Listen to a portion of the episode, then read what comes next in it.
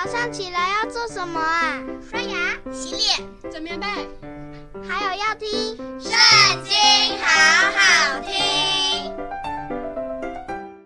大家好，我们今天要一起来读的是诗篇第一百二十五篇。